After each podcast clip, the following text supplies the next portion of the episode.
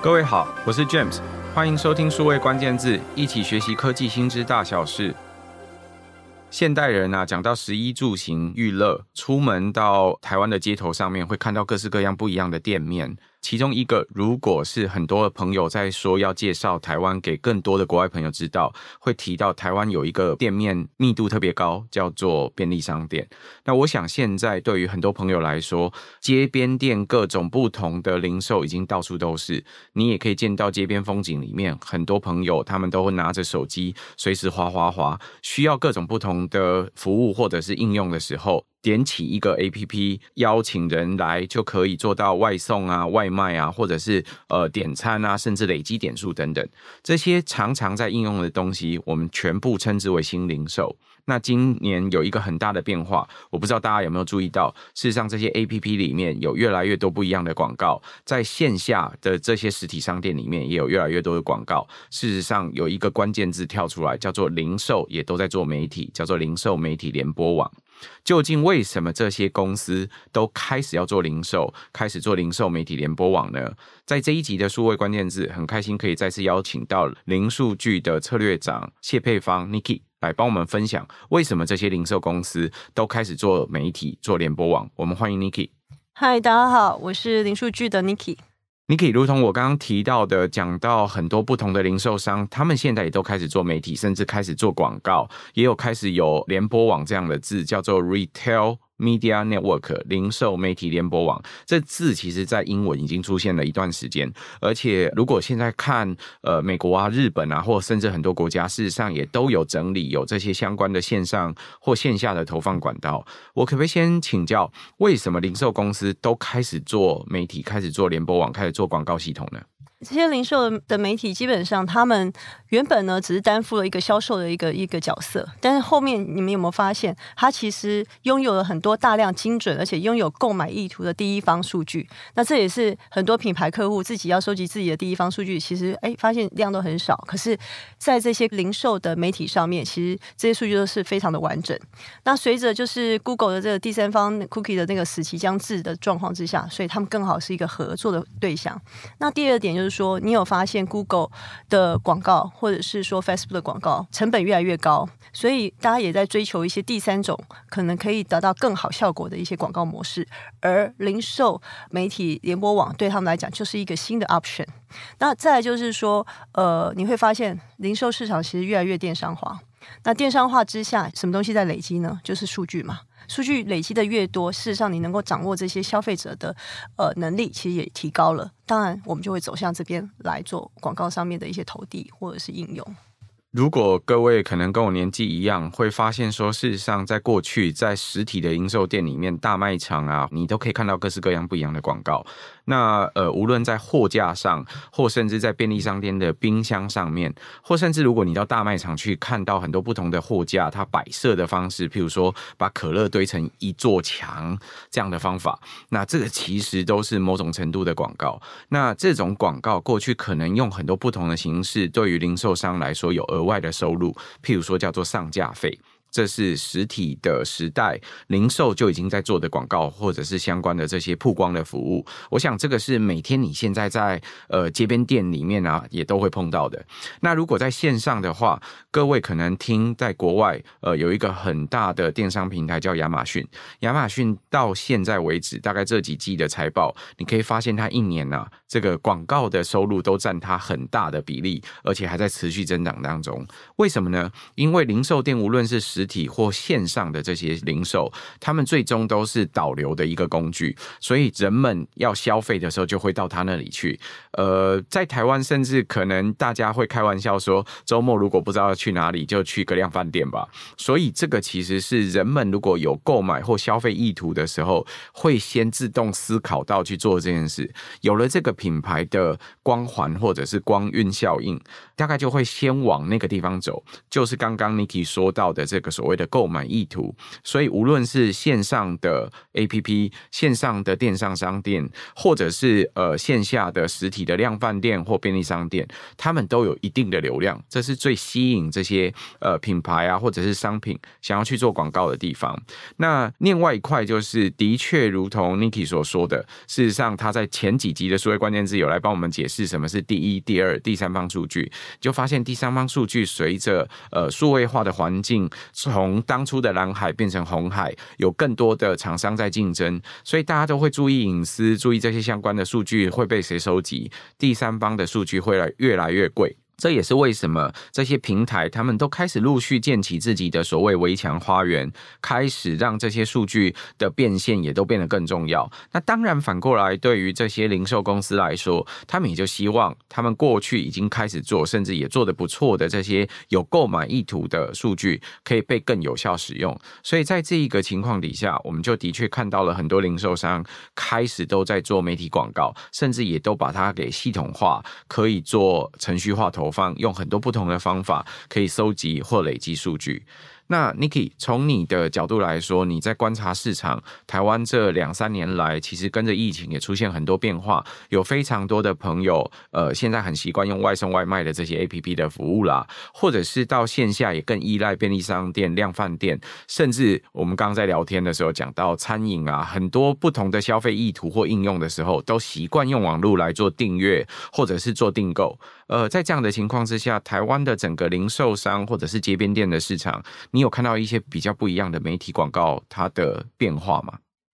嗯、我觉得应该说，我们现在看到便利商店好了，它其实会越来越多他们自己的自媒体，也就是他们自己在商店里面会有更多多元化的一些广告模式。譬如说，呃，刚才有讲到的 eTag，他们的一些标签可能都变电子纸，可以随时去更换。他们可能会有一些货架上面的一些广告的模式出现，然后他们在整个环境当中的布置其实会更 GA 化嘛，也就是不断优化，让一个人进来之后的带货率是变高的。那这个是现在随之。之有数据，然后随之有这种数位的那个技术的导入，所以可以做到这么的灵活。但是其实早期大概几年前吧，也不久，大概 maybe like 五六年前，我在服务便利商店这个客户的时候，其实那时候便利商店的老板他已经有一个想法，他想要把呃他们店头的广告，包含他们可以发的一些呃 DM 啊等等的，把它独立出来，变成一家公司。专门就是来做服务品牌主的广告公司。那为什么要这样做？其实您可以知道，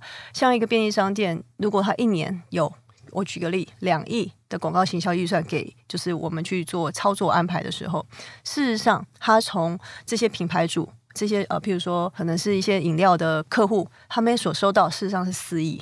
两亿变成自己的营营收，但另外两亿才拿出来做所谓的广告。OK，那只是那时候没有数据，没有数位的技术，但现在随着有这些之后，他们现在越来越发现，他们可以让自己的这些 channel 能够有更多元的应用，而且可以服务更多的品牌的客户。呃，过去其实应该 就有这种事。其实大家如果还记得的话，百货公司或者是量贩店，它一段时间都会寄一些 DM 到你的家里去，那是一整本的，然后里面有很多不一样的产品啊。对，事实上他们可能都独立成另外一家公司，其实是个邮购公司。是是是。所以他其实那个时间就已经在经营媒体或经营相关的广告，它有一定自己的曝光的总量。没错。那把这些总量过去可能很难用数据累积起来，没错，因为它可能光实际要处理订单就需要很多人力来处理，更别提要怎么样把它统计成呃很完整的资料。但现在呢，各种技术都比过去更可行。譬如说，在电头里面可能有几个 camera，它就可以监测人的流动是怎么流动的。那更别提刚刚说电子标签啦，或其他相关的工具，整个店里面可能会长得很像那个过去有一部电影叫《关键报告》，Tom Cruise 演的。嗯，你可以去看那个 Tom Cruise 演的这个报告里面，呃，everywhere 到处都是。荧幕，所以你到处都可以看到各种画面。那人们就是一个注意力经济的眼球经济的呃世界，所以每一个地方都在追踪你是谁，甚至可以做到个人化广告。过去很难，现在开始有一些技术，因为成本，因为很多的因素，抵达了一个范围。所以对于很多在做基础建设型的公司，譬如说在开街边店的便利商店连锁型的，或者量贩店体系，他在考虑在盖下去的时候，他就会把这些技术给普及。及下。那所以现在他们去做这些零售的媒体变化，当然就更多元，更别提刚刚说的都是实体，把这些全部转成线上，所以电子报啦，或者是各式各样不一样的 APP 推播啦，我想对于现代来说都是很可以理解，这些是全新的形式或者是转变的一个过程。那我也想问问，从 Niki 从你的角度来说，在看这些零售媒体，无论是店头的荧幕，或者是手机的 APP 上，他们只能拿来做销售型的转换，或者只能拿来做这种刚刚类似饮料啊等等不同的有消费意图的品牌的投放吗？当然是不是只有这样子而已。他可能以前可能只能做销售，但现在事实上，我们也会觉得，现在开始要思考怎么应用这些 RMN 的呃这些广告来做好品牌。事实上，你如果一直在想的只是销售的话，慢慢的品牌价值是会被带入掉的。那随着当我们已经一般的消费者已经对广告麻木，而他进来这些通路能够开始接受资讯之下，这个时候品牌反而要思考的是我怎么在这边建立我自己长期的价值，同时间才在慢慢的去做转化这个动作。那我觉得，呃，这里面其实还有一件事情就是